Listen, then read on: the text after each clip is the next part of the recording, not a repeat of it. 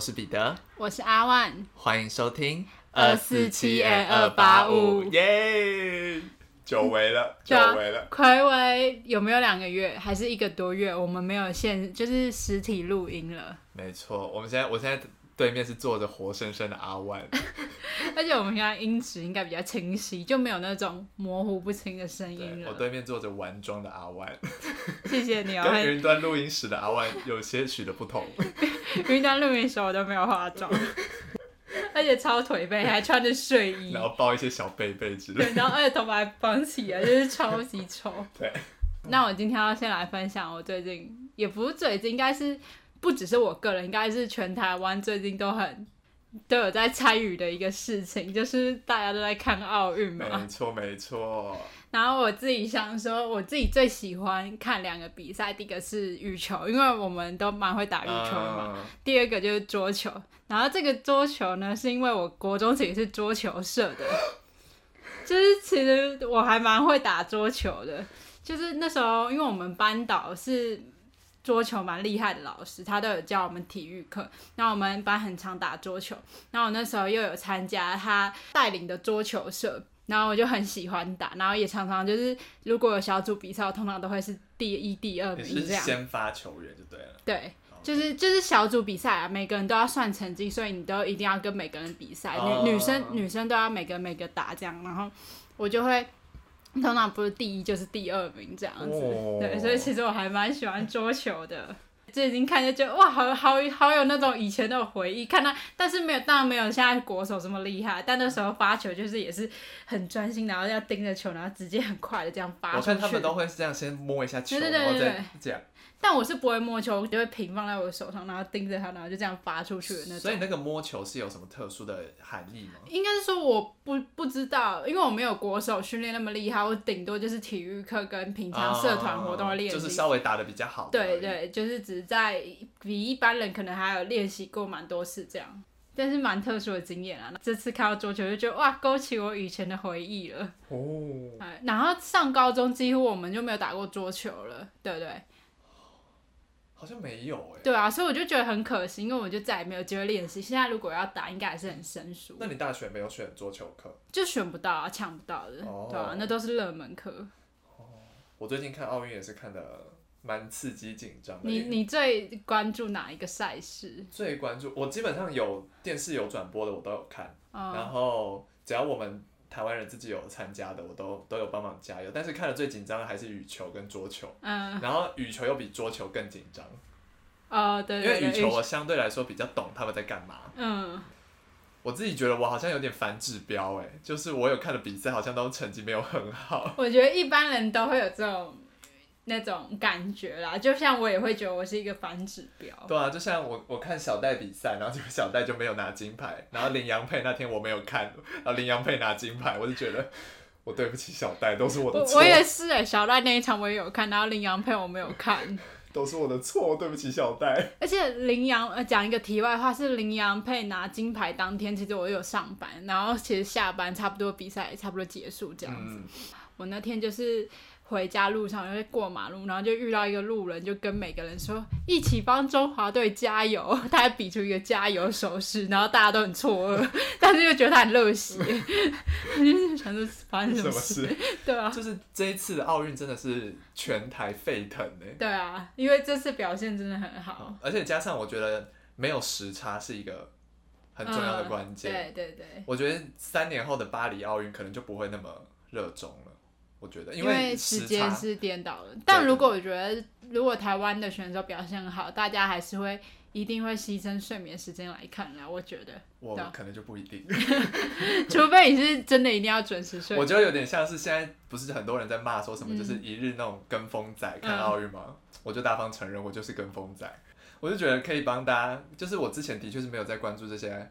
运动赛事，可是我觉得现在难得有机会，然后有我们自家人上去打，当然要帮他们加油。就算我就帮跟风一次又怎样？我就是要帮他们加油。但其实这就是一个为国手们鼓励的表现，我觉得都都很都很好了。对啊，我也觉得是件好事啊，就是这么多人跟风，才让他们被更多人看见嘛。对啊，他们搞不好可以因此获得更更多的资源。对啊，我觉得这样也是不错了。好，那你最近有发生什么事吗？除了奥运之外，我最近发生什么？我最近很常做梦，哎呀，要求又是做梦，有什么？我已经我要翻脸了，到底 到底要做多少梦？就是这个梦其实也没有很特别，但是我觉得是里面的出现的人物有些许的特别，所以我想说拿出来分享一下一个小小的梦。这个梦跟你有关系？真的吗？对。如果是不是什么好听的梦，请你不要说。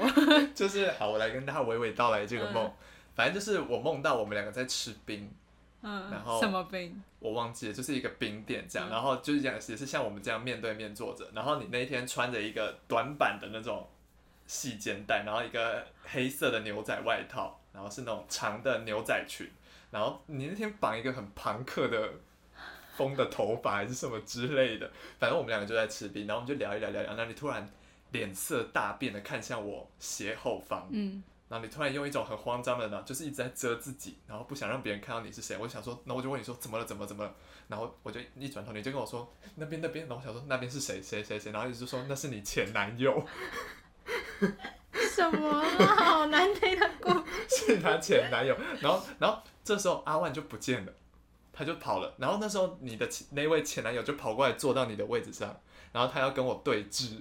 我前男友长怎样？你讲一下，我听，我听，我听听是不是到底是不是我真实生活中的前男友？可是我里面的那个前男友是长得很像我一个朋友，就是有点像是有点国中屁孩的那种感觉啊！我过前前男友好像有点这种感觉，就是瘦瘦的，然后小小只，然后是有点屁屁的那种感觉，哦、然后他就很，然后他就很生气的走过来，然后跟我对峙。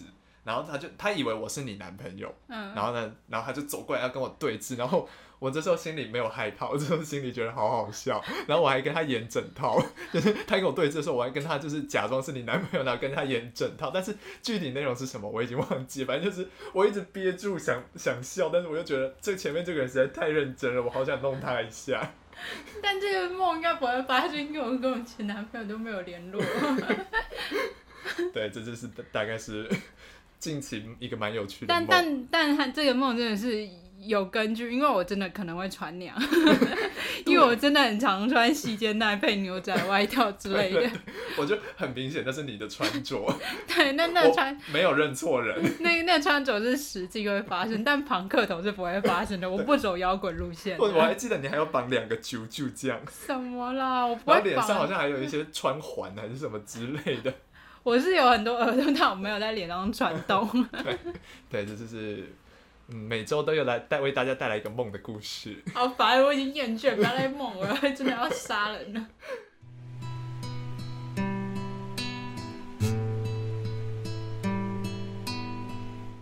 我也很久没有实际录案件，今天要录有点小紧张。但我今天要讲的是台湾的案件，而且这次终于不是悬案了，可喜可贺。对，是真的有凶手被抓到了。那我今天就来讲这个案件。那不知道大家有没有听过第二集？我们有讲一个陈高连夜毒杀案。Yes。然后她其实是台湾第二名的女性死囚犯，这样。嗯哼。所以呢，我今天要分享的案件呢，是台湾第四位女性死囚犯的故事。然后这个死囚犯呢叫做林于如，然后这个案件叫林于如连续杀人案。那我们今天就先来谈谈林于如这个女性是怎么样的一个人。她其实呢是出生在高雄，她是家中的老幺。然后在她小时候呢，父亲为了让他们有比较好的生活，所以一家人就搬到了台南去。然后她也顺利的读到高职毕业了。但是她在高职毕业之后呢，她没有去找一个比较稳定的工作，她是去酒店上班。她其实长得还蛮清秀的，然后眼睛大大的，就是嗯，轮廓算蛮深的，算是一个小美女这样。对，然后也因为长相很清秀，所以是店里的红牌，常常有许多客人指名，所以因此她其实是有一点累积一点收入的，对，就生意还不错这样。但是呢，这个收入呢就败在她很喜欢赌博，所以她其实是有负债的。他其实很非常沉迷于就是签六合彩啊，然后赌博这一类的，所以常常是入不敷出的。之后呢，他在酒店其实认识了他未来的老公，然后这个老公呢叫做刘宇航。那来谈谈刘宇航这个人好了。刘宇航他其实家里的家境是不错的，他在南投埔里就是老家是经营臭豆腐店的，哦，而且这个臭豆腐店不是我们所知的那种小店，它是有点批发的概念，哦、所以等于说那一代的人几乎所有臭豆腐都是跟他们家里来批货，它是一个中盘商的概念，对，所以它其实是一个就那个臭豆腐小开，哦，家里哦也是一个地主，就是在那边都有地，所以家境其实非常好。但是呢，两个人就因为都喜欢赌博，oh. 然后加上他们很快同居，其实又因为太好赌了，所以还常向地下钱庄借钱。这其实会导致，就是他们刘宇航的家人其实不太喜欢林雨露这个女生，就觉得如果把她娶进门，好像会对家里有一些不好的影响，而且好像有点门当户不对的感觉。那来讲讲他们到底欠了多少债务，在他们同居还没结婚前就已经欠下两千多万。哇！就是可以知道他们两个有多喜欢赌博，或是他们赌运有多差。嗯、对啊，就是十赌九输的概念。对，对，然后再加上刘宇航其实有酗酒的这种习，就是不好的习惯，所以所以钱其实花的比想象中还快，就喝酒加上赌博，就所有生活不好的习惯都一应俱全。对。但是呢，虽然他们家人都不太喜欢林玉露，而且也不太赞同他们的婚事，但是最后林玉露还是有怀上了一个儿子。哦。而且也有传闻说，在林玉露怀上儿子之前，其实很多次怀的是女儿，但她都打掉了，就是都不要这个女儿，她就是一定要为就是刘家生一个儿子，儿子来巩固她的地位。然后也因为她生下儿子，其实终于那个婆家才承认他们的婚事，他们才顺利的在二零零六年结婚。而且其实婆家也不是说对他们非常不好，因为他们婆家还要帮他们偿还一部分的债务，就帮他们减轻点负担。而且其实结婚后，这个婆婆叫做郑慧生，然后这个婆婆其实还是对媳妇就是林雨露非常好。而且还送了他们一个新房，当做他们的礼物，新婚礼物。Oh. 但是呢，虽然两个人照理来说应该要好好脚踏实地的经营他们的臭豆腐生意，但是他们还是没有这样做，他们还是不务正业，他们还是不断赌博的不断赌博，喝酒的不断喝酒，两个人就各各过着糜烂的生活。所以其实渐渐的，婆家人也觉得看不下去，就头越来越痛了，嗯、完全没办法管住这两个人。赚的钱都不够他们两个花，所以其实导致他们臭豆腐生意是有点做不下去的，两个人根本没办法继续经营，然后身上又背了越来越多的债务，对，uh huh. 经济越来越困难，而且也因为这个庞大的金钱压力，导致其实林雨如也动了一些歪脑筋。那接着我们就来讲讲林雨如是怎么犯下一连串的这种连续杀人案的。在二零零八年，就他们结婚一年多，大概快两年的时候，在八月十六日，就是有一间普里的臭豆腐餐厅想跟林玉如他们终止合作，因为他们觉得这个他们产出的臭豆腐品质大不如以前，uh huh. 对，所以林玉如其实是很生气，觉得少了一笔生意，所以其实有向那个餐厅纵火?就是这是一个案外案，对，OK OK，就是可以知道，其实林玉如是有一个。报复就是报复心蛮对，算蛮强的人。然后就如果不顺他的意，他就会开始动一些不太好的念头。Uh huh. 所以由此可见，他是一个心狠手辣之人。然后就在一个多月后的十一月十号，林雨如的妈妈叫林侯月云，她就从楼梯上摔倒了。那其实儿子发现妈妈摔倒之后，就是林雨露的兄兄弟发现后，又赶快叫救护车，但是最后还是因为来不及，就没能救回。那因为是从楼梯摔倒，所以警方也认定是意外死亡，就可能重心不稳，失足这样。对，但其实当时他妈妈才五十多岁，就是还很年轻，而且平常身体也很好，没有什么疾病在身，就身上一切都很健康。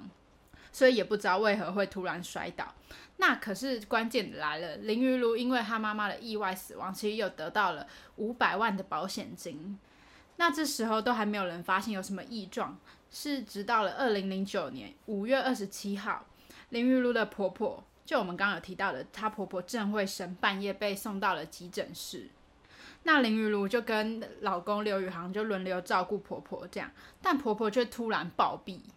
就是是非常突然，原本对原本只是小小的不舒服，可是不知道为什么最后会演变成暴毙而直接死亡。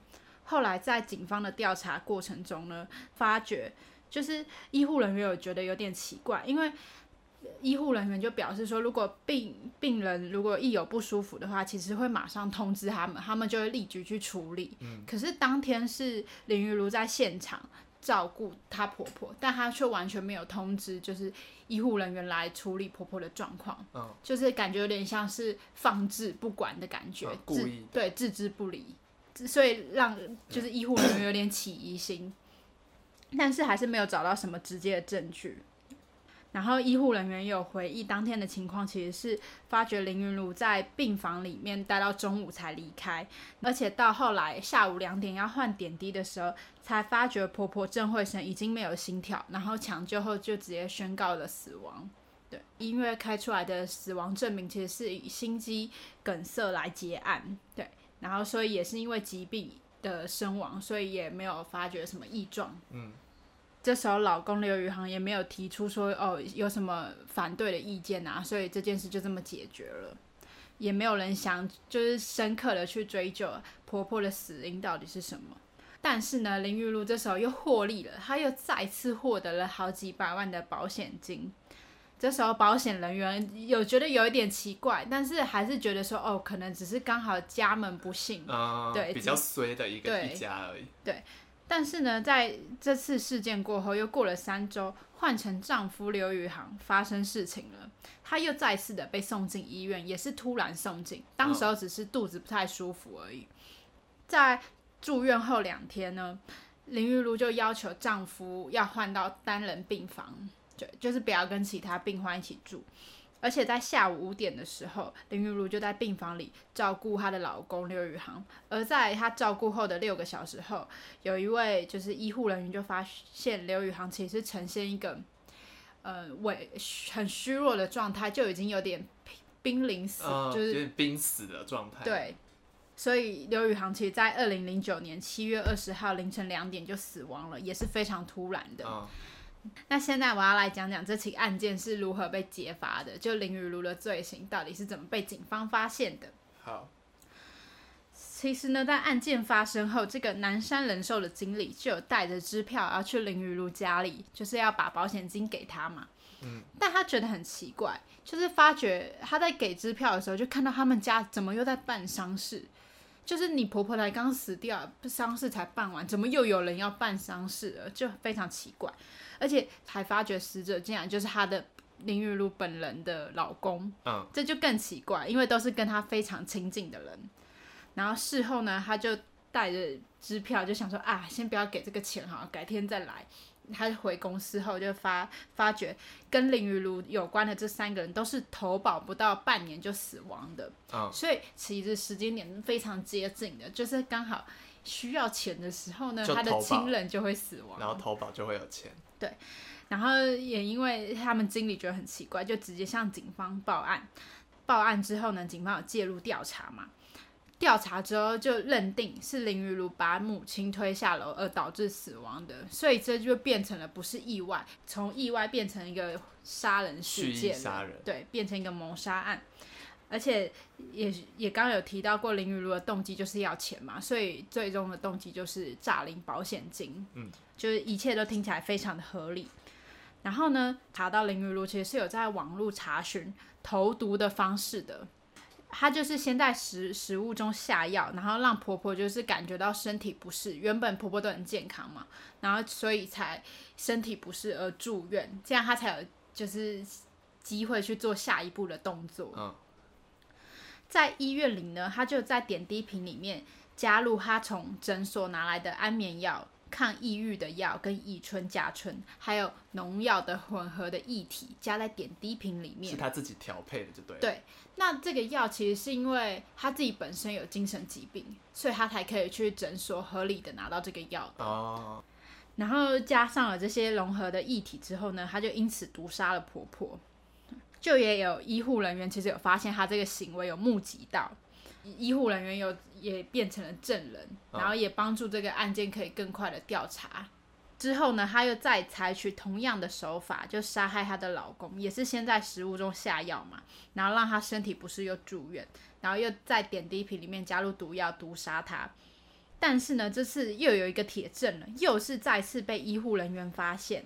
对，护理师就赶紧将就是点滴瓶来更换，然后而且就直问林云如说：“你为什么要对点滴做这些事？”然后林云如就是哦，就开始解释啊，嗯，也是因为被医护人员发现，所以林云如后来才要求要换到单人病房的哦，这样会减少医护人员来病房的次数。嗯，对，所以他又再一次的投毒，最后老公还是不幸的死亡。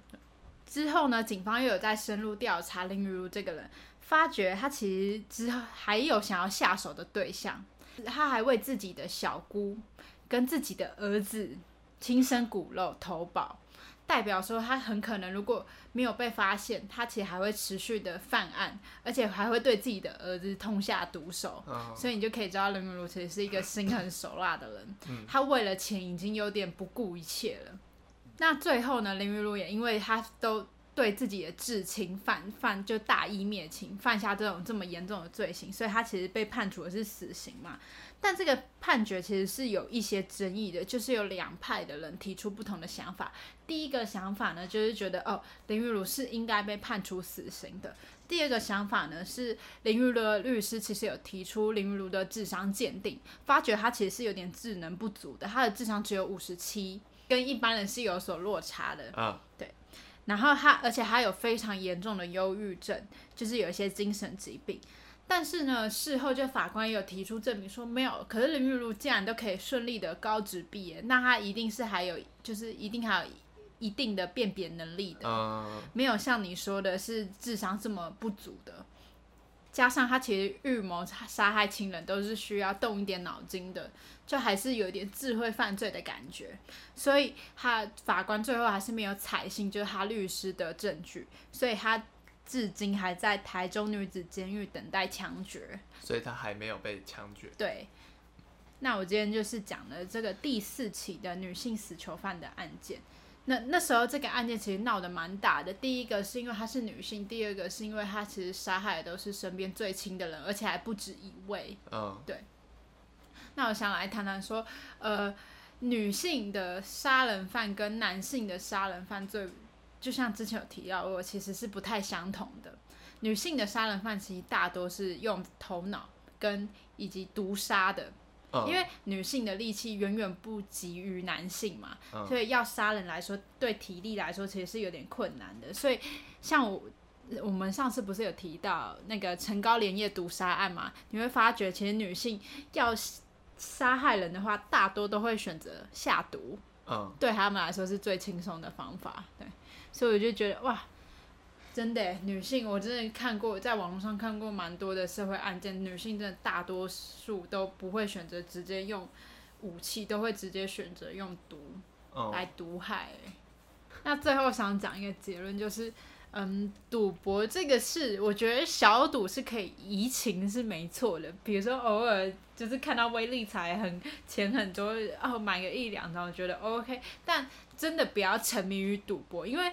我觉得十赌九输是真的，嗯、没有人运气真的好到说，呃，你赌博都会赢的。我觉得大多数都会。就算有这样的人，那个人也不会是你，所以你不要想了。对，所以我觉得赌博真的是会害人不轻，也而且也不要为了需要钱而去做这种犯法，而且危害别人身边的事，我觉得太可怕。对啊，而且他危害的人都是自己身边最亲的人。对啊，就你不知道林如怎么会想。